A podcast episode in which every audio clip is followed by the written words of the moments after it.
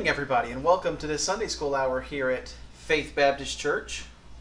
Let's take our Bibles to 2 Kings 18.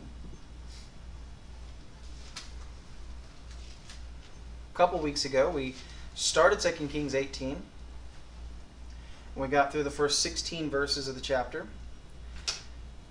and uh, didn't have enough time to finish the rest of the lesson, so we decided to cut it in half. And then last week we had Coots. So this week, we're going to finish up chapter 18.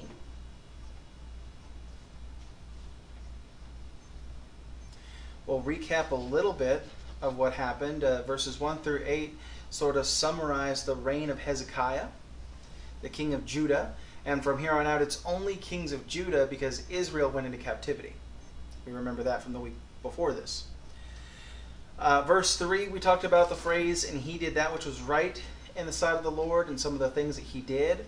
Uh, for example, he removed the high places, he cut down the groves. And then it said he broke in pieces the brazen serpent that Moses had made. Uh, and we talked. That was one of the questions from Cahoots last week as well, and we did talk a bit about that. Uh, that they had taken something that God used to heal the people, something that Jesus would use in the New Testament to sort of reference himself. He hold the brass serpent up, and he says, uh, "As Moses lifted up the serpent in the wilderness, even so must the Son of Man be lifted up." Right? Well, they've taken this brazen serpent because they were being bitten by fiery serpents and getting sick and dying and the people in Hezekiah's day was taking it and was worshiping it. And we talked about that for a while. Uh, we talked about how he trusted in the Lord, how he clave to the Lord, and how the Lord was with him. We talked about, secondly, yeah, last week was the invasion by Assyria, and how Sennacherib, who is the king of Assyria, uh, came up against, it says, all the fenced cities of Judah and took them. And uh, then Hezekiah, the king of Judah, sent a message to the king of Assyria saying, I have offended. Return from me. That which thou puttest on me will I bear. So Sennacherib comes into his backyard, you know, steals all of his cities, takes them for himself, is conquering for no reason whatsoever, just coming in and taking what he wants. And Hezekiah sends a message to Sennacherib saying, You know what? I'm sorry. Clearly I've offended you in some way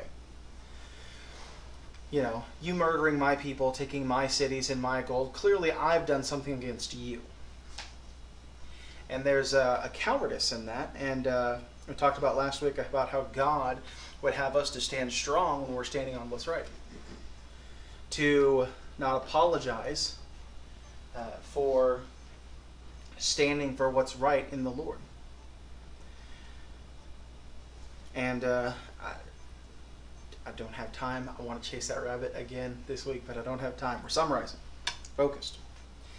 Uh, and then it said how Hezekiah gave him all the silver that was found in the house of the Lord and in the treasure of the king's house. Continuing to just cave to this guy. Which brings us to point number three, which is where we're picking up at this morning. And it starts in verse 17 of 2 Kings chapter 18.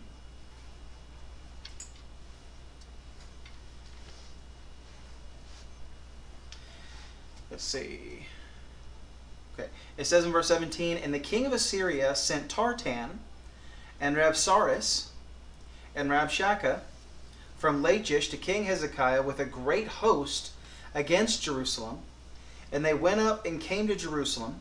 And when they were come up, they came and stood by the conduit of the upper pool, which is in the highway of the fuller's field. If I'd had more time, I'd have maybe had a map of this drawn out so you can see exactly where they're at. But they're in Jerusalem. They're at the palace, um, and they're near Solomon's uh, pool. And when they had called to the king, there came out to him uh, Eliakim, uh, the son of Hilkiah, which was over the household, and Shebna, the scribe, and Joah, the son of Asaph, the recorder. And Rabshakeh said unto them, Speak ye now to Hezekiah. Thus saith the great king, the king of Assyria, What confidence is this wherein thou trustest? Thou sayest, They are but vain words. I have counsel and strength for the war. Now, on whom dost thou trust that thou rebellest against me? Now behold, thou trustest upon the staff of this bruised reed, even upon Egypt, on which if a man lean, it will go into his hand and pierce it. So is Pharaoh, king of Egypt, unto all that trust on him. Which is a, I guess, a play on words. But if ye say unto me, We trust in the Lord our God, is not that he whose high places and whose altars Hezekiah hath taken away, and hath said to Judah and Jerusalem, Ye shall worship before this altar in Jerusalem? No, it wasn't. You ever hear somebody talk about something they think they're an expert on, and they just end up sounding like a complete idiot? Isn't it just the most frustrating thing in the world? To, to watch somebody stand up and they're like, oh, I'm an expert on this, let me tell you, and every word out of their mouth is wrong, and you're like, I don't have enough time to tell you the many ways you're wrong. That's what's happening here. They're talking about the Lord. Aren't those the groves that you just cut down? Weren't those your God's groves? Wasn't that God's grove you just cut down? Those high places you destroyed? Weren't, wasn't that God's high places? Why would he still be helping you? You just destroyed all his places. See, I'm an expert. Twirl on my mustache. And it's like, that's not, it wasn't, because what they did was destroy idol worship, right? But he continues on. He says in verse 23 Now therefore I pray thee, give pledges to my lord the king of Assyria, and I will deliver thee 2,000 horses, if thou be able to, on thy part, to set riders upon them. How then wilt thou turn away the face of one captain of the least of my master's servants, and put thy trust on Egypt for chariots and for horsemen? Am I now come up without the Lord against this place to destroy it? The Lord said to me, Go up against this land and destroy it. So now he's claiming that, that the God of Israel told him to come up and take Israel. The arrogance of this guy, it just it's very frustrating to me, and this was thousands of years ago, and I'm still frustrated with him. You know why? Because it's relatable. It's what people do today and we're going to get into that. But like I said, thirdly was uh, the message of the king. This was what Sennacherib. This wasn't what his servants had to say. This was just the message they were sent with. So this is what the king of Assyria had to say to the king of Judah. He says in verse 19, What confidence is this wherein thou trustest? And he talks about the different places that Hezekiah has tried to trust in to sort of save him from his situation. He says, Thou trustest upon the staff of this bruised reed, even upon Egypt. So, first of all, we're talking about Egypt and how he sent uh, to So, king of Egypt, a message saying basically, help. And the king of Assyria found out about it. And he refers to Egypt as a bruised reed. Now, we know what a reed is, right? It's those things that grow up out of the water. And when he's talking about a bruised reed, he's talking about, you ever seen like um, one of those reeds sort of hanging down by a thread? More relatable here in Texas might be uh, like a tree. You walk past a tree and it's got a twig, and that twig is just barely hanging on. And you know, at any minute, a good breeze comes through there and it's going to fall right to the ground. Don't you have a Don't you have a desire to go over to that little twig and just finish it off? Just kind of take it off. That's just human nature, isn't it? You want to go over there and just finish it off. Well, that's what he's calling Egypt. He's saying they're a bruised reed. They're just all it would take for me to go over there and just kind of take them out. That's all it would take. They're a bruised reed to me. He says, uh, upon which if a man will lean, it will go into his hand and pierce it. In other words, you're going to ask Egypt for help, but they're going to end up being the ones that hurt you instead of me. He says, I'm standing here negotiating. I didn't come in and kill everybody. I'm sitting here talking to you. You go talk to Egypt, they're just going to kill everybody. You don't stand a chance against me. And he's sitting here, I don't understand. What makes you think you can fight me? You don't have an army. You don't have any friends. Uh, your God is actually helping me out, so he's not going to help you. Don't even bother. What we see in the king of Assyria is an analogy. Right? It's an analogy toward enemies. And we did touch on this a little bit a couple of weeks ago. But our enemies are not flesh and blood. And let me explain that to you. Because our enemies are the world, not the people of the world, but the system of the world. Right? The way the world naturally pushes against God. And it's not most of the time. It's not in a menacing way. It's not even intentional, I don't think, most of the time. It's just because the world is blind to the truth. The devil has blinded them, which brings us to our next enemy, Satan. And he does hate you. And he does want to hurt you. And he does have malice in his heart toward each and every one of us. He wants your life destroyed and as far away from God as humanly possible. He is your great enemy. And then our third enemy is ourself. What the Bible refers to as our flesh. And all that means is that part of you that wants to be a little selfish at times, you know, you, you kind of want to do the thing that you want to do and not necessarily the thing you know that you should do. And we all feel that. And that's the other thing we wrestle against. We wrestle against ourselves. I believe in psychology they call it the id, the ego, and the superego. Right? Uh, the Bible refers to it as uh, the flesh and the uh,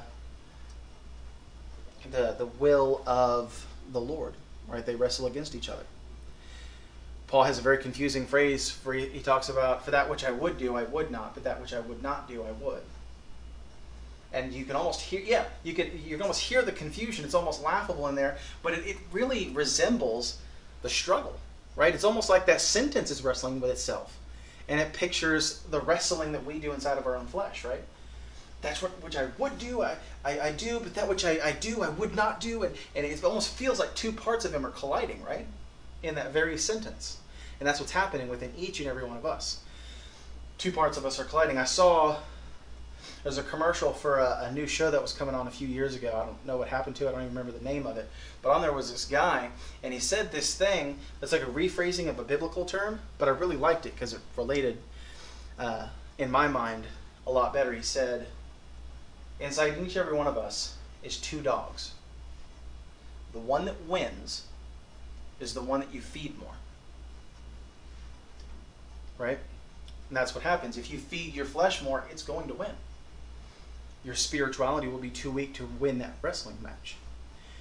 But if you feed your soul and you tell your flesh, no, that's not right, we're not doing that, then your spirit will have the chance to win that fight. So these are our enemies, right? It's not uh, those people out there protesting uh, the, the victory we had over abortion this week. It was a tremendous victory. That's not politics. Abortion is murder. That's all there is to it. And that was a tremendous victory. Now, there are people out there protesting that with signs and trying to get petitions, uh, you know, so that they can put it back through the legal system, which isn't going to happen. Once the Supreme Court decides on something, that's it. But they're not our enemy. They may disagree with us, they may even hate us. We may even be their enemy. But we cannot make them our enemy in return. Right? And that's what the king of Assyria in here, he represents some spiritual enemies we fight. But make no mistake, we wrestle not against flesh and blood. That's what Ephesians 6 teaches us. Those people out there that hate us, those people out there that hate what we stand for, those people out there who protest against the Bible and against the things we stand for, those people are not our enemy. But the devil that's, that's deceived them and tricked them and, and blinded them, he is our enemy. And we see a picture of such things here. Our enemies want us to believe that we're alone and friendless in the world. That's what our enemies want us to believe because there is a battle uh, strategy out there called divide and conquer. You've probably all heard of it before. You divide and conquer. So, what does that mean? Well, it's pretty simple, it means what the term says. You're fighting a foe who's got equal or greater forces than you. The only way for you to win is to separate them out. Right? Make it a smaller force, you take that out, and then you take out the other smaller force. And you can do that if you divide them up and take it little battles at a time, you can divide and conquer. That's what Joshua did when he came into the promised land. If you look at a map of his battle strategies and the way the Lord led them, he took what first? Joshua fought the battle of Jericho. What was the very next battle he fought? It was Ai. Jericho and then Ai. If you look at a map of Israel, from Jericho to Ai splits the land of Israel right in half. He divided the north from the south. And he conquered the south first, and then he went and conquered the north. So divide and conquer is a great military strategy, and it works really well. It even works against us. Because the devil, and he wants you to think that you are alone and friendless in this world. And then all the people in our lives would rather hurt us instead of help us. That's what he wants you to think. That's where he wants you to live. A family that's divided is a family where the devil wins. A family or a friend group that's separated apart is one that the devil will destroy. God does, or the devil does not want God's people to unite. That's bad news for him. So he divides and conquers. We must remember in those days where it feels like nobody cares about us that one bad day does not mean that we are forever cursed to a lifetime without friendship and love. It's just a bad day. And it's possible you've had another recent bad day, but that doesn't mean they're all bad days. Do not give in to the despair that the devil wants you to feel. It's just a bad day. The Bible says in Proverbs 17 17, a friend loveth at all times, and a brother is born for adversity. Not in adversity, for adversity. And there's a difference. Because a brother or a friend that's so close that they're like a brother is in your life for those moments of adversity, for those moments where it feels like your back is against the wall. And they can come in and they can say, I got your back too. A brother is born for adversity. When somebody's going through hardship, don't take a step back, take a step forward. When you see somebody having a hard time, don't give them space, give them encouragement. When you see somebody struggling, don't wait and see. Get your hands dirty, get in there and help them out. Somebody's stuck in the mud, get in there and help them get out. Get out and help them push. Get them out of that mud. That's what a brother is for. Jesus was speaking, and one of his disciples came up and he said, My Lord, your mother and brothers are here. And he said, Who is my mother? And who are my brethren? And he pointed out to the crowd of followers. And he said, Behold, my brethren. And what he's saying here is that if we're part of God's people, we're part of the saved, born again Christians that are going to one day enter into heaven, then we're brothers and sisters. We're family. And a brother is born of adversity, born for adversity. He goes on to talk about another way of discouraging them. Uh, he tells Hezekiah, If you say unto me, We trust in the Lord our God, is not that he whose high places and whose altars Hezekiah hath taken away? And hath said to Judah and Jerusalem, Ye shall worship before this altar in Jerusalem? And I talked about a second ago how absolutely frustrating that was to hear him talk like, oh, I've, I've proven them wrong. yeah. Oh my goodness. This is this thing that people do. And it's people who, mostly people who disagree with what the Bible has to say, or they don't have a good point against something that they know is right. They will, what my Bible college teacher used to say is they will build straw dummies and tear those down and say, look, see, I tore them down. You haven't torn him down, you tore down a straw dummy. Right? And that's what they do. That's what uh, Sennacherib is doing here. He's building up this straw dummy of an Israelite, and he tears that down. He says, Up, see, you've already lost the battle.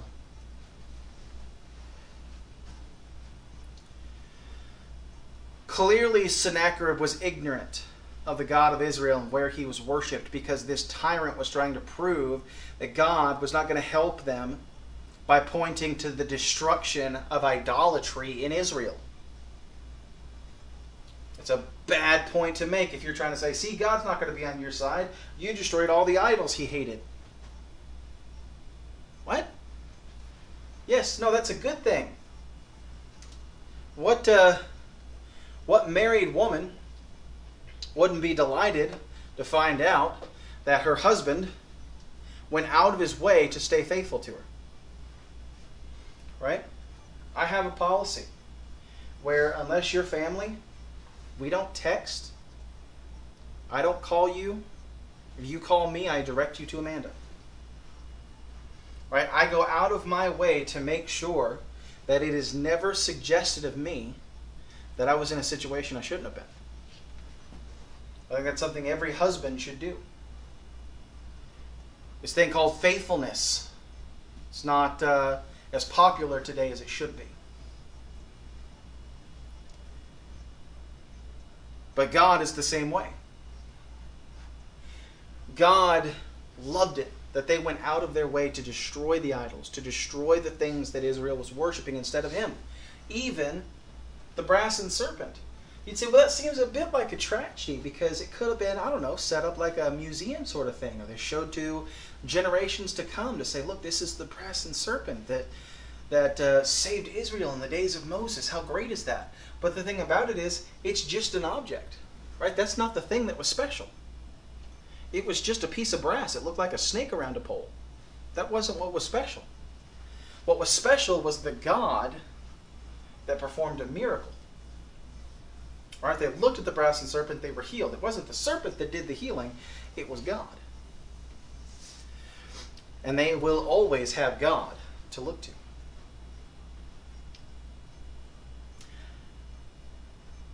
So often, when people try to convince us that what we believe is wrong, their knowledge of what we actually believe is just as clearly wrong as Sennacherib's was.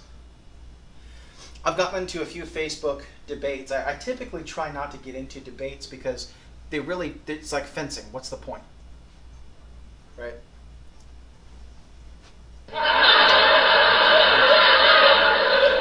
Thank you. Because in fencing, the sword doesn't have a point. Yeah, never mind. Anyway, debating is mostly pointless.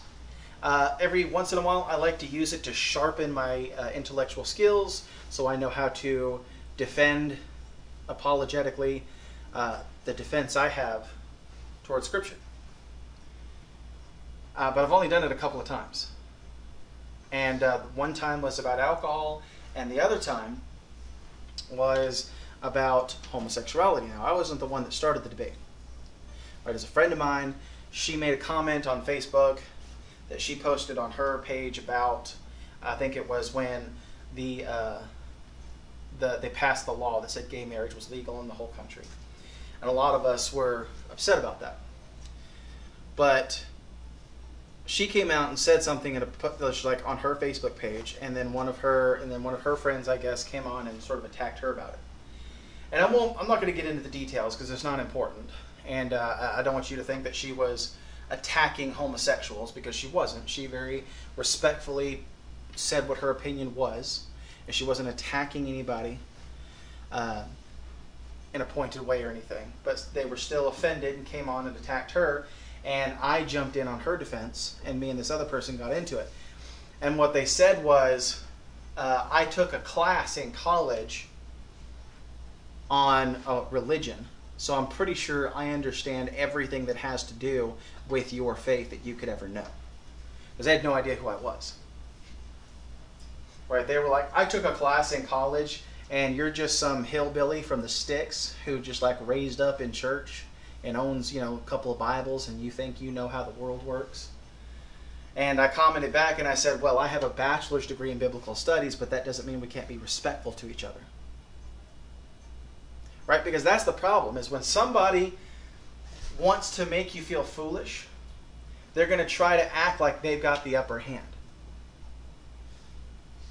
I heard him say one time, if anybody ever thinks they've got the, if anybody ever thinks they have the upper hand, break it.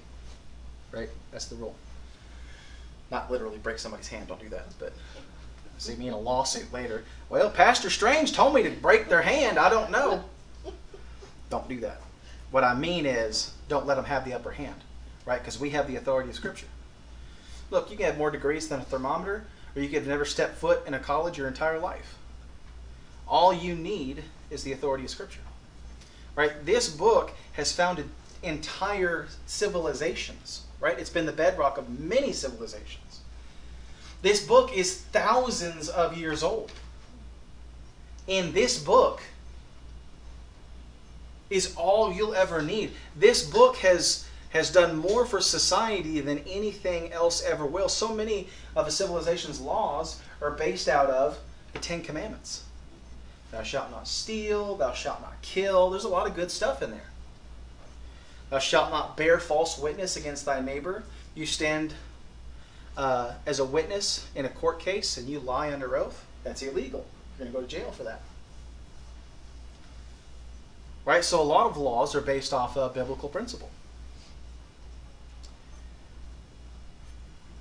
They try to convince us of what we believe is wrong with a false or slanted knowledge. Uh, anybody ever remember the uh, the movie that came out? It's based on a book. Um, I'm trying to remember what it was called. The Da Vinci Code. Anybody remember the Da Vinci Code?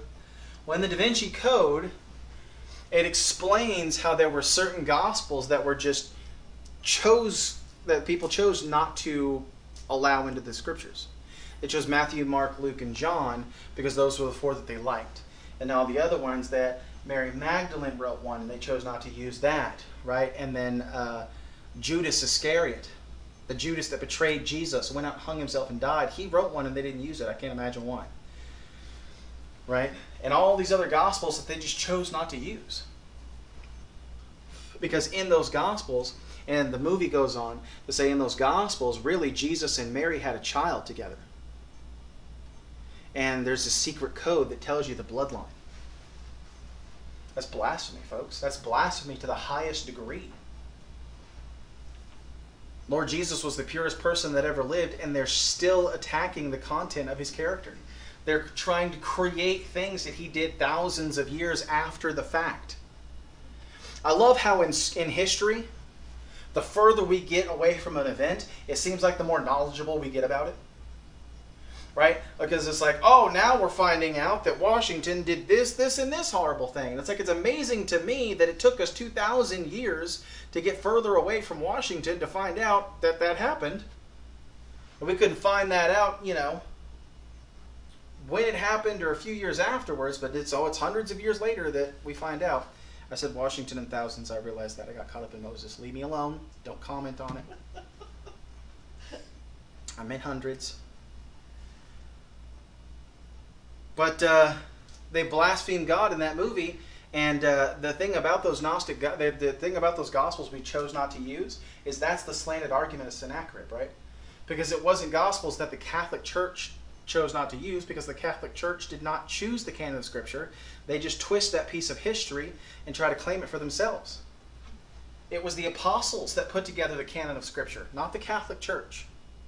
In each and every one of the books in the New Testament, you can see where an apostle authorized that portion of Scripture. And every book of the New Testament is authorized at some portion of Scripture. In the uh, every portion of Old Testament Scripture is authorized by an apostle at some point in the New Testament. It's the apostles that put together the canon of Scripture, not the Catholic Church. And the Gospels that they're talking about that weren't used are called Gnostic Gospels. And they weren't actually written by those people. Mary Magdalene did not write the gospel according to Mary Magdalene. Right? Judas Iscariot did not write the gospel according to Judas Iscariot. But even if he did, is that really the one you want to go with? Right? The guy that betrayed Jesus, sold him for 30 pieces of silver, went out, hung himself. The rope broke. He fell off 100 feet and his bowels gushed asunder. That's not the one I want to read, you know? But he, even so, he didn't write it.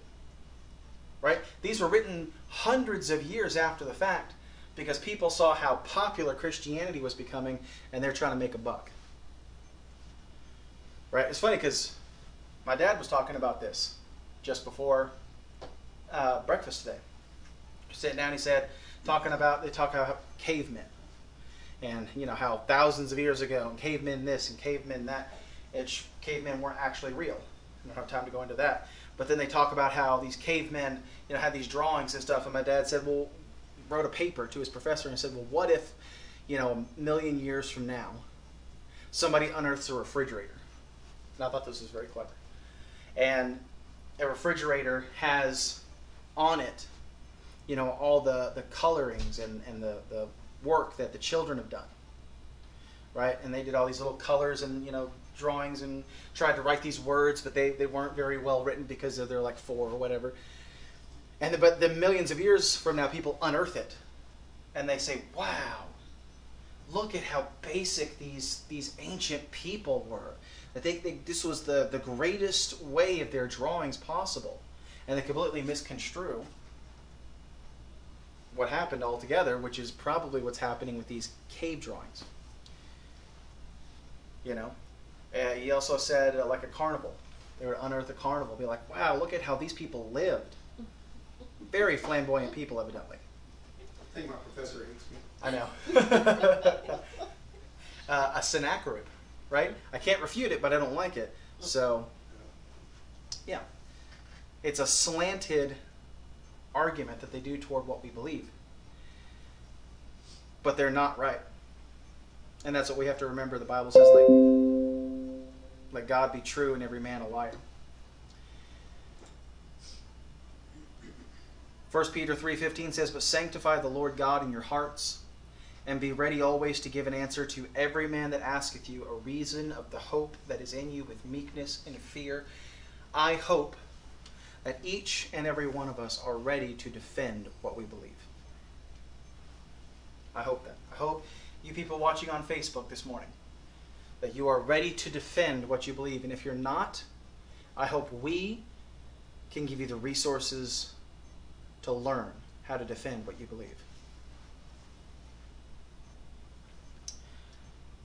The Bible also says uh, he told them to give pledges to, quote, my Lord, the king of Assyria, in verse 23. Make pledges to me. Make pledges to the king of Assyria. Give yourselves to me. He says, I will deliver thee 2,000 horses. How great a deal this seemed to be. No more war, right? 2,000 horses to put warriors on to defend their country.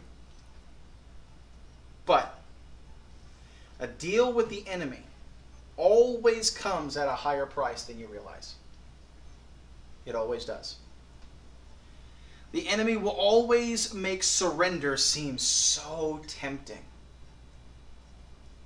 But you've got to remember that sin will take you farther than you want to go, keep you longer than you want to stay, and cost you more than you wanted to pay. That's what sin will do. He also says, If thou be able on thy part to set riders upon them, if you've got 2,000 warriors even left to stand. Another really effective tactic that the enemy uses is to make you feel too small and insignificant to really have a chance at victory. He comes in there and he says, Look, little fella, look. I'm so much larger than you. I'm so much more powerful than you. Uh, I've been doing this a while. Look at all of my victories, the trophies on my wall. Look at all of this. Well, fella, what chance do you have, really? Just, just, I'm here for you, right? You don't, don't bother. Just don't bother. Just give me what I want, and go where I tell you to because I'm your master now. Right? You have no chance against me. I will crush you. Last chance. And they try to make you feel small and insignificant and unimportant so that you feel as though you have no chance. That's the way the devil wants you to feel. He wants you to feel tiny. He wants you to feel ignored. He wants you to feel like nothing you've done has mattered. That's the way the devil wants you to feel, but it is not the way it has to be. It was a little boy with a slingshot who took down the, Phil- the Philistines' mightiest giant. Right? It was Samson, who wasn't much to look at, according to Scripture, that destroyed more Philistines than any man ever in his life, and then doubled down on that in his death. It's the foolish and the weak that God takes and makes them mighty and wise and uses them to confound the strong and the wise of this world. You are stronger and wiser than the enemy wants you to know. Makes me think of A Bug's Life. Anybody ever remember that movie, A Bug's Life? Grasshoppers come in and they start eating all the food and beating up on the ants. There's not enough food. We're going to come back when the last leaf falls and we're going to take everything. And they come back and they start beating up on people. And that one ant was named Flick, I think. And he comes in and he stands up to the big grasshopper and he says, You need us to provide food for you, right? And he says, So who's the weaker species? He says, Ants don't serve grasshoppers, it's you who need us. And he realizes that there's a lot more ants than there are grasshoppers, and they all sort of grab arms and start chasing after the grasshoppers. It's a really cool moment. I love that movie. That's exactly the way the devil does us. He wants you to never realize how strong you actually are. Because when you do, there goes his way of life.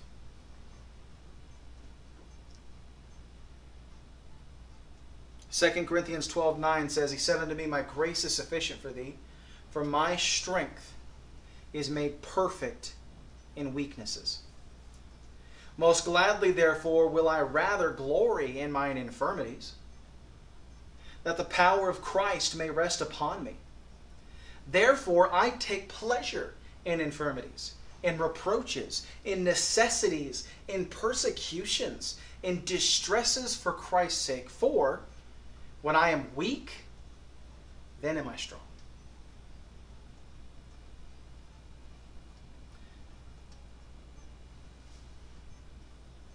The devil is out to discourage you. He's out to destroy you emotionally, mentally, and spiritually. Do not let him win. And we see, fourthly and finally, is the discouragement of Rabshakeh. In verse 26, it says, Then said Eliakim, the son of Hilkiah, and Shebna and Joah, unto Rabshakeh, Speak, I pray thee, to thy servants in the Syrian language, for we understood, for we understand it, and talk not with us in the Jews' language in the ears of the people that are on the wall. Right? Didn't want them getting discouraged. But Rabshakeh said unto them, Hath my master sent me to thy master, and to thee to speak these words? Hath he not sent me to the men which sit on the wall, that they may eat their own dung and shall drink their own piss with you? Then Rabshakeh stood and cried with a loud voice in the Jews' language, and spake, saying, Hear the words of the great king, the king of Assyria. Thus saith the king, Let not Hezekiah deceive you for he shall not be able to deliver you out of his hand. Neither let Hezekiah make you trust in the Lord, saying, The Lord will surely deliver us, and this city shall not be delivered into the hand of the king of Assyria. Hearken not to Hezekiah, for thus saith the king of Assyria Make an agreement with me by a present, and come out to me, and then eat ye every man of his own vine, and every one his own his fig tree, and drink every one the waters of his cistern. Until, verse 32, until I take you away to a land like your own land, a land of corn and wine, a land of bread and vineyards, a land of oil, uh, a land of oil, olive, and of honey, that you may live and not die, and hearken not unto Hezekiah when he persuadeth you, saying, The Lord will deliver us. Hath any of the gods of the nations delivered at all his land out of the hand of the king of Assyria? Where are the gods of Hamath and of Arpad? Where are the gods of Sepharvaim and Hena and Eva? Have they delivered Samaria out of my hand? Who are they among all the gods of the countries that have delivered their country out of mine hand? That the Lord should deliver Jerusalem out of mine hand. But the people held their peace and answered him not a word. For the king's commandment was saying, Answer him not. Then came Eliakim the son of Hilkiah, which was over the household of Shebna the scribe, and Joah the son of Asaph the recorder, to Hezekiah with their clothes rent, and told him the words of Rabshakeh. Very quickly, we saw the phrase, Let not Hezekiah deceive you, for he shall not be able to deliver you. The enemy does not have to convince you that he's right. Folks, I need you to understand that. The enemy does not have to convince you that the enemy is right. All he has to do is plant a seed of doubt, and he's won. Never doubt for a second that God is stronger than your enemy and is able to give you victory. John 16 33 says, These things have I spoken unto you, that ye might have peace. In the world ye shall have tribulation, but be of good cheer. I have overcome the world. Jesus has already gained the victory for us, He's already won. All we have to do is receive it.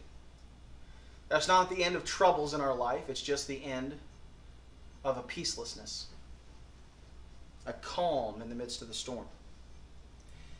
And it also says in verse 36 the people held their peace. That's significant. He, we heard what he said. He was disrespectful, he was scary. Right? Surely somebody would have something to say, but the people held their peace. Why? Because Hezekiah told them to. Sometimes the most powerful thing you can do is say nothing at all. And sometimes it's the most difficult thing to do. But saying nothing at all can be quite a bit more powerful than saying a thousand words.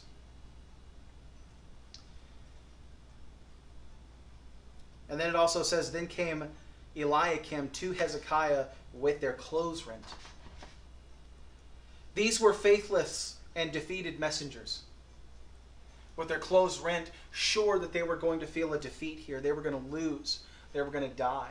They were scared and they were doubting and they were in terror. But much like the ten spies that came before the children of Israel at Kadesh Barnea, if they had listened to the two good spies, they would have been able to enter into the promised land. In closing this morning, victory in the Christian life requires faith. Even in the face of tragedy and the courage to face the enemy and the power of the Lord. Victory requires faith and courage. That's all we have time for this morning. We will be back at 11 o'clock. Thank you.